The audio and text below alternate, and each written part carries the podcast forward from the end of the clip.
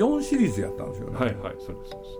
うん。これで僕ねこれ本当山田太一っていう人に申し訳ないんですけれど、とにかく1があまりにも素晴らしくて、ね、ほんでそれで言うとね2が始まった時にね、あんま面白くなかったんですよ。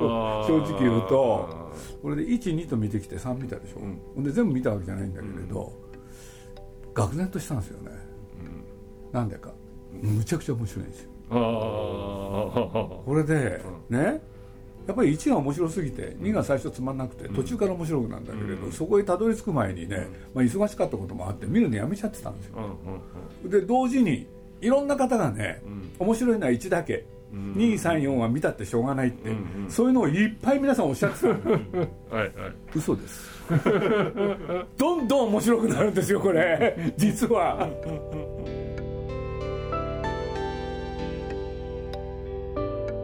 鈴木敏夫のジブリ汗まみれ。今週は日刊現代で毎週月曜日に連載中の新映画道楽体験的女優論から山田太一特集不揃いのリンゴたち編のインタビューの模様をお送りします。不揃いのリンゴたちは1983年から1997年にかけて TBS 系列で放送されパート4までシリーズ化された山田太一原作脚本の大ヒットドラマです。インタビュアーは映画評論家の金沢誠さんです。まずはこんなお話から。あのなんで1が面白くて2があれかっていうとねあのが学歴っていうのがね、何しろものすごい幅を利かせた時代で、まあそれは前からかもしれないけれどもう一つは要望ですよね。ああ見た目ですね。そう見た目、うんいい顔か悪い顔かって、これでね、要するに扱ったね題材が1って劣等感。はいそうですでこれね僕今まで見たことがないぐらい改めて見ると当時は気が付かなかった。しかしびっくりするんですよ見ていくうちに、うん。でなんでかって言ってほんで実を言うと僕ねこれは本当に正直に、その全員の中で集団劇だよね、群像劇だけれど、印象に残ってたのがね、中島翔子ちゃんなんですよ。で忘れられなかったんですでなんで印象に残ってるのか自分で覚えてなかった。うん。ね、でも今回、ん。いろんな資料をで駆使してうん。見てみて、うん。ちょっと分かったんですよ。うん。でまあ若者たちの劣等感描くでしょ、うん。そしたら彼女だけたね？この谷本綾子中島翔子ちゃん、うん。要するにオーディションで選ばれてそうですそうです。これがデビュー作ですからね。これで高校生なんですねまだ。そうですです。あで募集かけた時の言い方。要望に不自由な人 募集。そうそうそうそう。もいろんな条件あるんですよね。それ。これで本人は知らなかったらしいんです、そのそのこと自体はそうでしたそう。でなんでかってもうねプロダクション入ってるからなんですこれね意外に書いてないんですよ。僕ね実を言うと徹底的に調べたんです、うん。でいいですか？これね僕ここにねちょっと分かりにくいかもしれないけれどみんな若者たちの劣劣等感の話でしょ？そうするとこの中井貴一にしろ時藤三郎にしろ柳沢慎吾にしろ、ね、やってることはその相相方の石原真理子手塚聡美にしてもね、ドラマでしょ、んこの中島翔子だけは、ドキュメントなんですよ。言葉遣いをどうしたらいいか僕分かんないけれど、要するに要望が良くないわけですよ。はいはいはい。そうですね。でねこれ本当ひどいシナリオだと思うんだけれど、ね学歴コンプレックスだなんだって言ったってドラマ上でしょ、うん。ところが彼女は常に石原真理子および手塚聡美とねうん。比較対象されるところで芝居しなきゃいけないんですよ。うんうん。そうですね。これすごいですよね。で僕が思ったのはとにかくねそのあのねそれはドラマでねそのいろんなねコンプレックスを描くっていうのはあるけれど、その中に本物の劣等感をぶち込んで、はいそれで一本のドラマにしちゃう、しかもこれ確か10話分ぐらいあるんですけれど、はいね何話か、そうすると結局ね僕ね見てってねなんだ本当の主人公中島翔子ちゃんじゃんって。だって僕書いといたんだけど翔子はいつもね美人の春江と陽子の間に並ばされて比較されたんですよ、よくそんなことできたなと思って。その後23見ていくと分かるんですけれど、むちゃくちゃうまいんですよ彼女。本当にうまいんですよ。おそうねまあもともと お芝居がやりたかったっうん。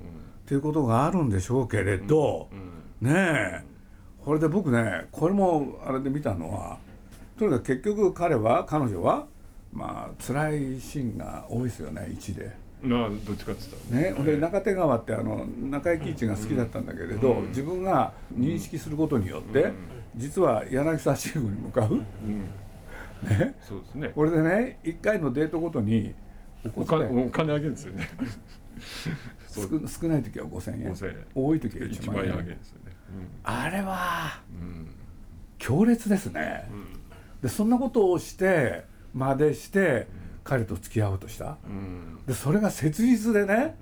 うん。で実を言うと見た後で僕ね知ったんですけれどなんと中島翔子ちゃんは ね芸能界に憧れてた時一番のファンが柳沢慎吾。だからあれですよね。あの後のインタビューでも柳沢慎吾と柳沢先生って言ってるんですよね。大体。ずっと。うん。だからやっぱりちょっと崇拝してるというか憧れてるというかずっと。大ファンだったんですね。そうなんですよね。これはだけど、うん。驚いたんですよね。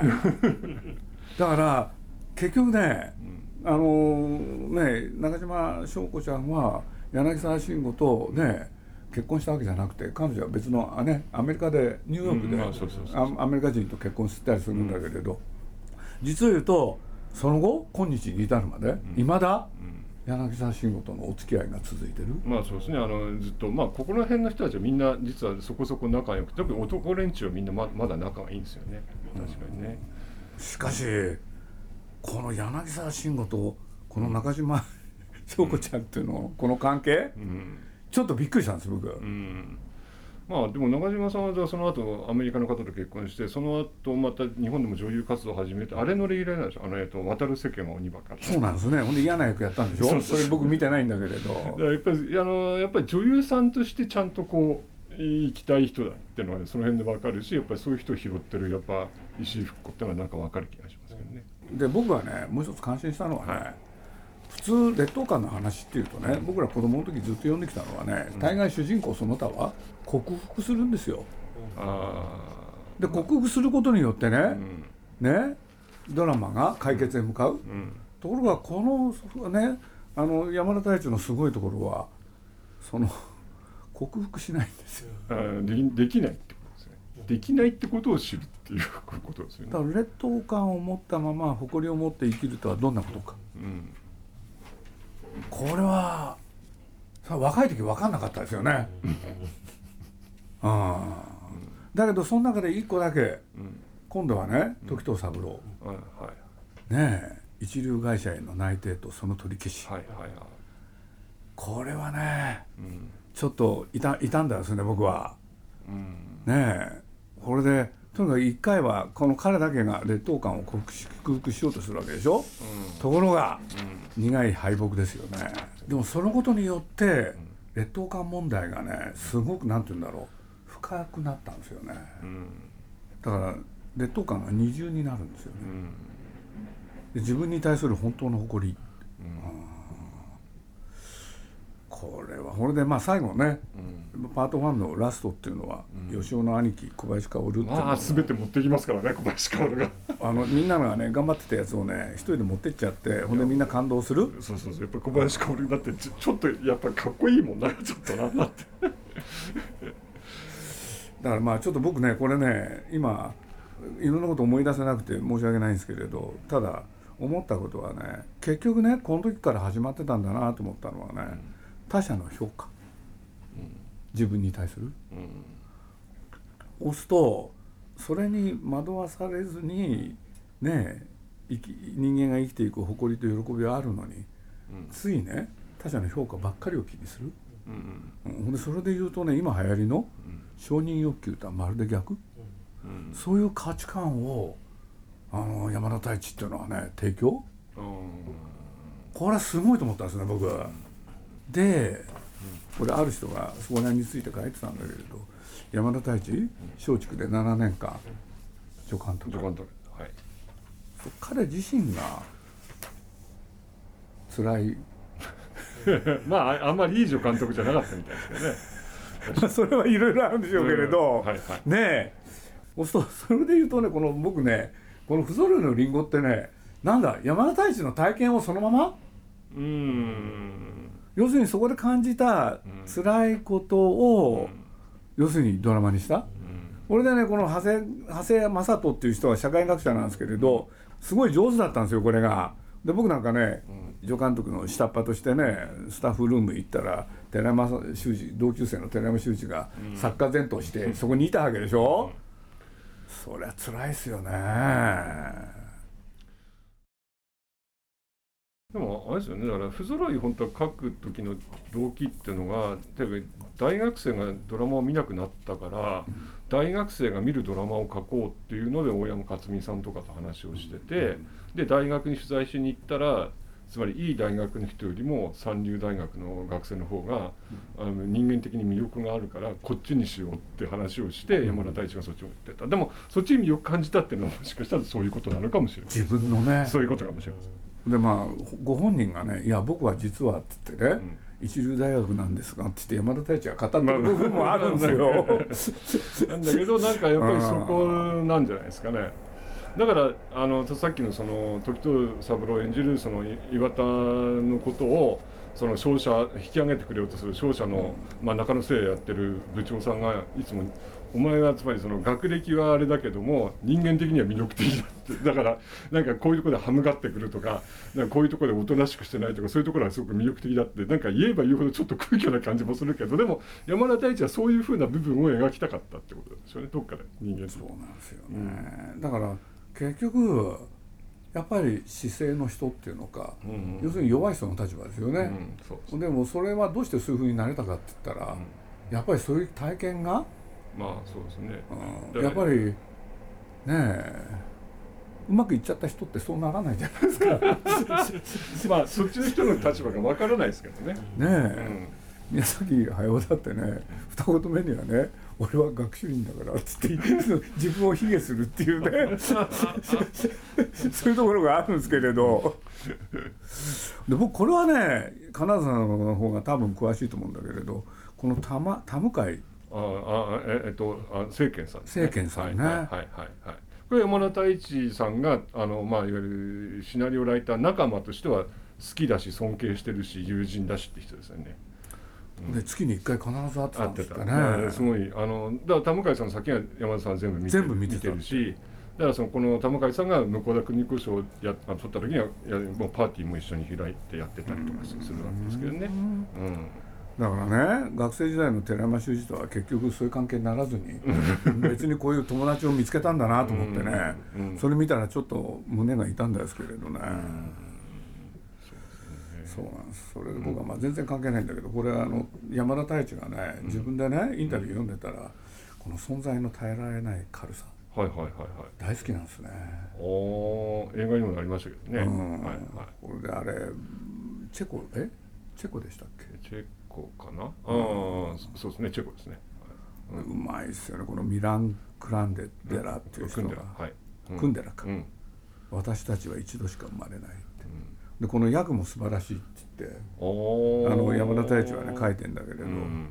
そそこに書いといたみたいにねやっぱりそこら辺をね僕はドラマにしたいって言うんですよね、私たちは若さの何たるかを知ることなく少年時代を送り結婚の意味を知らずに結婚し老境に入る時ですら自分が何に向かって歩歩んでいるのかを知らないってあそれが彼にとってはうん。ものすごい大事なことだった、うん。うん、それをねものすごく熱く語ってるんですよ。うん。これでなるほどなってちょっと思ったんですけどね。この不揃いのリンゴたちってのは僕はその後見てって、まあ後の方にも入れたような気がするけれど、まあねとにかくあの第3部はい。それを見るまで、ん。まあ深く考えてなかったんだけれど、ん。実を言うと one two three はい。実は残念ながらね、うん。3の途中までしか見てないんですけれど、僕感心したのはね1は大学生でしょ。はいはい。これでこれからまだねうん。ね放送青春の真っ只中で劣等感と戦ってる、うん。そうそういうなんていうんですか。ね若さ。うん。で次は2年後でしょ、うん。で会社へ入ったわけでしょ、うん。そしたら会社へ入って何をね今度はねうん。社会へ出てなんとか、うん。でそれで言うとね僕ねこれ相当取材したんだなと思って、でいろんな資料読んでったら大山克美さんとはい。嫌になるぐらいうん。いろんなところへ取材をした。でまあ簡単に言うとねパート2っていうのはね20代のうんうん。ものすごい出てるんですよね。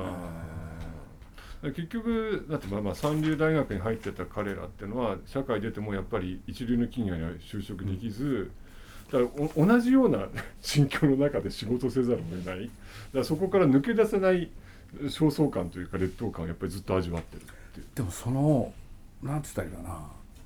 学生から社会へ出て、でね大人になるっていうのはどういうことなのかって勉強するじゃないですか、でもその一方で、ねその第3話になるとね、あっという間にうん疲れちゃうんですよ。これでね今度は30代の苦しみですよ。そうですね。そうするとね年代ごとの、うんだから僕自身がね、うん見ててねいろんなこと思い出しちゃった。で自分がね味わったようなことをこの人ちゃんとドラマにしてるからやっぱりすごいなと思ったんですよ。でととにかくはね若者たちの劣等感というテーマで始まったはずが、ねまあ後で見てみるとパート1でそのテーマって終わっちゃってるんですよ。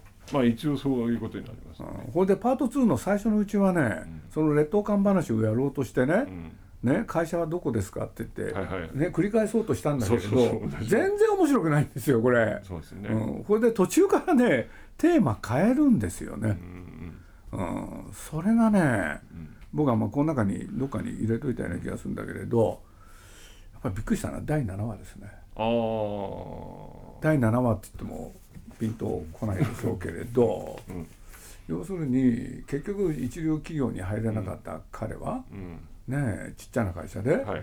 セールスマンとして営業として、うん。ね、いろんな会社に回る、うん。そうもういいくら足を運んでも仕事が取れない、うん。っていう時に実はある会社で、はいね、普通だったら資材課がうん。仕事をくれるんだけれど、そしたら現場の課長がねあ係長かな？課長かな、そいつが要するに「お前よく来るな」っつって。うん。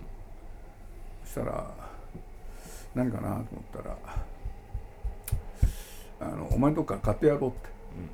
で320万のうん。機械をうん。買ってくれるっていうあの話、これでまあ一瞬？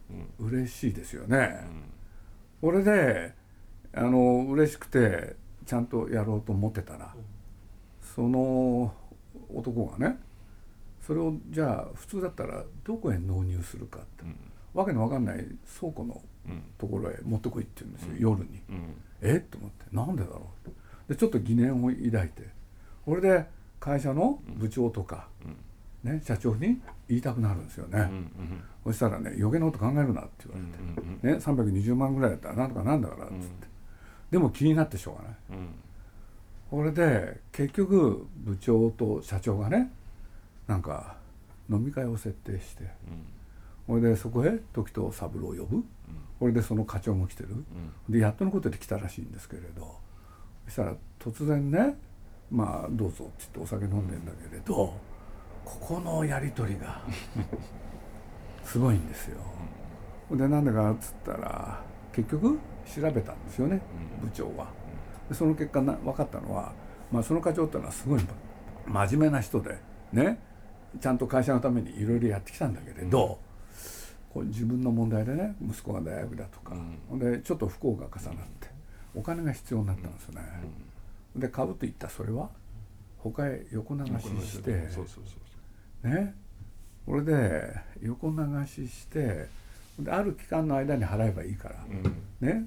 要するにそのお金は自分で使って、うんでその間に他のお金で埋め合わせをしようと考えてたんですよ、うんそしたら社長がそれに対してねうん「ただで差し上げます」って。うん。これはね、これで時藤三郎がびっくり。うん「お前見とけ」って言われてそんなもう見させられてあの話すごいですね。まあそうですね。うん。ただでしょ。そうそうそう。でそいつだって困ったんですよ、なんで俺が払わねえっていうのかって言って「いやそうじゃなくて」って。今後のお付き合いのためですそう。そういうことですよ。これでねこれからいろいろねうん。買っていただければうん。少しずつそこへねうん。加算させていただきますと。うん。だからあっという間にこれ終わりますからうん。でも時藤三郎はそれは納得できない。うん。で仲間たちにそれを話す。うんでもそれによってねうん。その後うん。このちっちゃな会社は儲かるのよ。そうそうそうそう。そうだから契約がねうんそう。これこれね何が言いたいかっていうとね僕もいろんな仕事やってきましたけれどどっちかっていうと僕もその社長タイプなんですよね。でも頑張って見とけとかよく言う。でつつまり仕事の駆け引きってやつですよねこれね。でも駆け引きじゃないですよあれ。うん。悪いことなんですよ。いや悪いことなんだけど悪いことなんですけど。うん。だからねみんなで共犯になって悪いことやろうって話なんですよ、うん。でそれが大人の世界だよっていうのをドラマでやったなんてないんじゃないかな。あー。で僕自身はね、うん。それをまあ若いのと一緒になって見てたんだけれど、ただ一緒に見たねジブリの菊池っていうのがいて、その話したらあいつはすぐにね「鈴木さんタダにしますよね」って言ったの。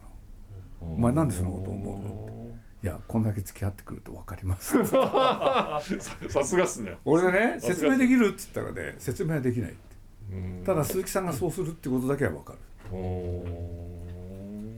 でもそれをね山田大地っていうのは多分取材で勉強したんでしょ。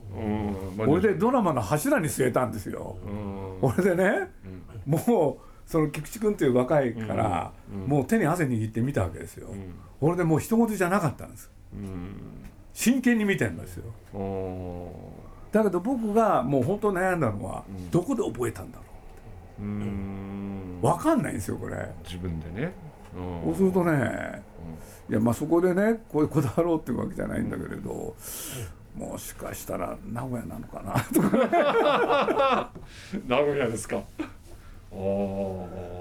ってそういうことを問いかけてくるんですよ。うん。そのドラマがその社長がたね今回はタダでって。大学を卒業したリンゴたちが社会に出てどうなったのか、うん大人になるとはどういうことなのか。うん。そうするとね劣等感の克服吹っ飛ぶんですよ。ね、うん。で大人になるとはどういうことなのかっていうのがテーマになったんですよ。うんで大人大人の考えることにねリンゴたちが戸惑っちゃうんです。うん。これでその彼が岩あの時藤三郎が体験したこと、彼が話すことによってみんながねいろんな意見言う。うんうん。でいろんな意見言ってるうちにねみんながね大人になってくんですよ。うん。うまいドラマだったんですよ。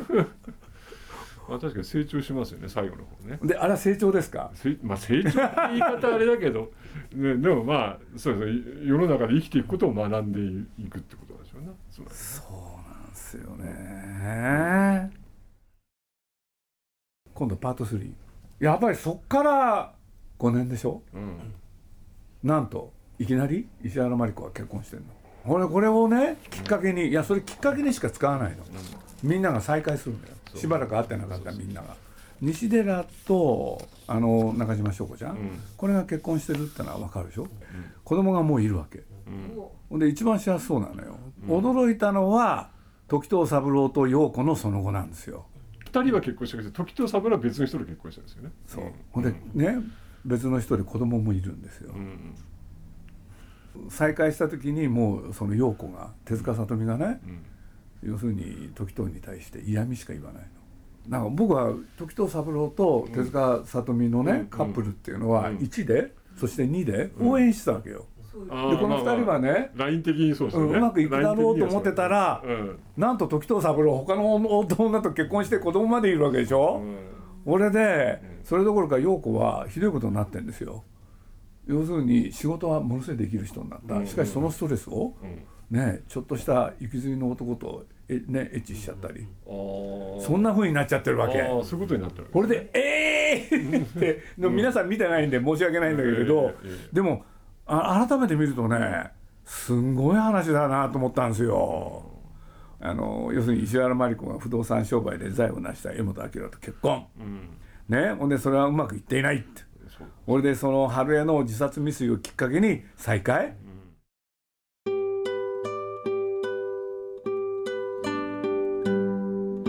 新映画道楽体験的女優論から山田太一特集不揃いのリンゴたち編いかがだったでしょうか？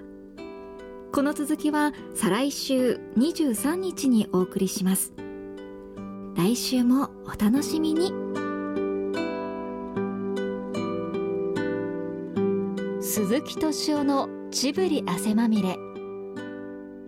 この番組はウォルト・ディズニー・ジャパンローソン日清製粉グループ au の提供でお送りしました。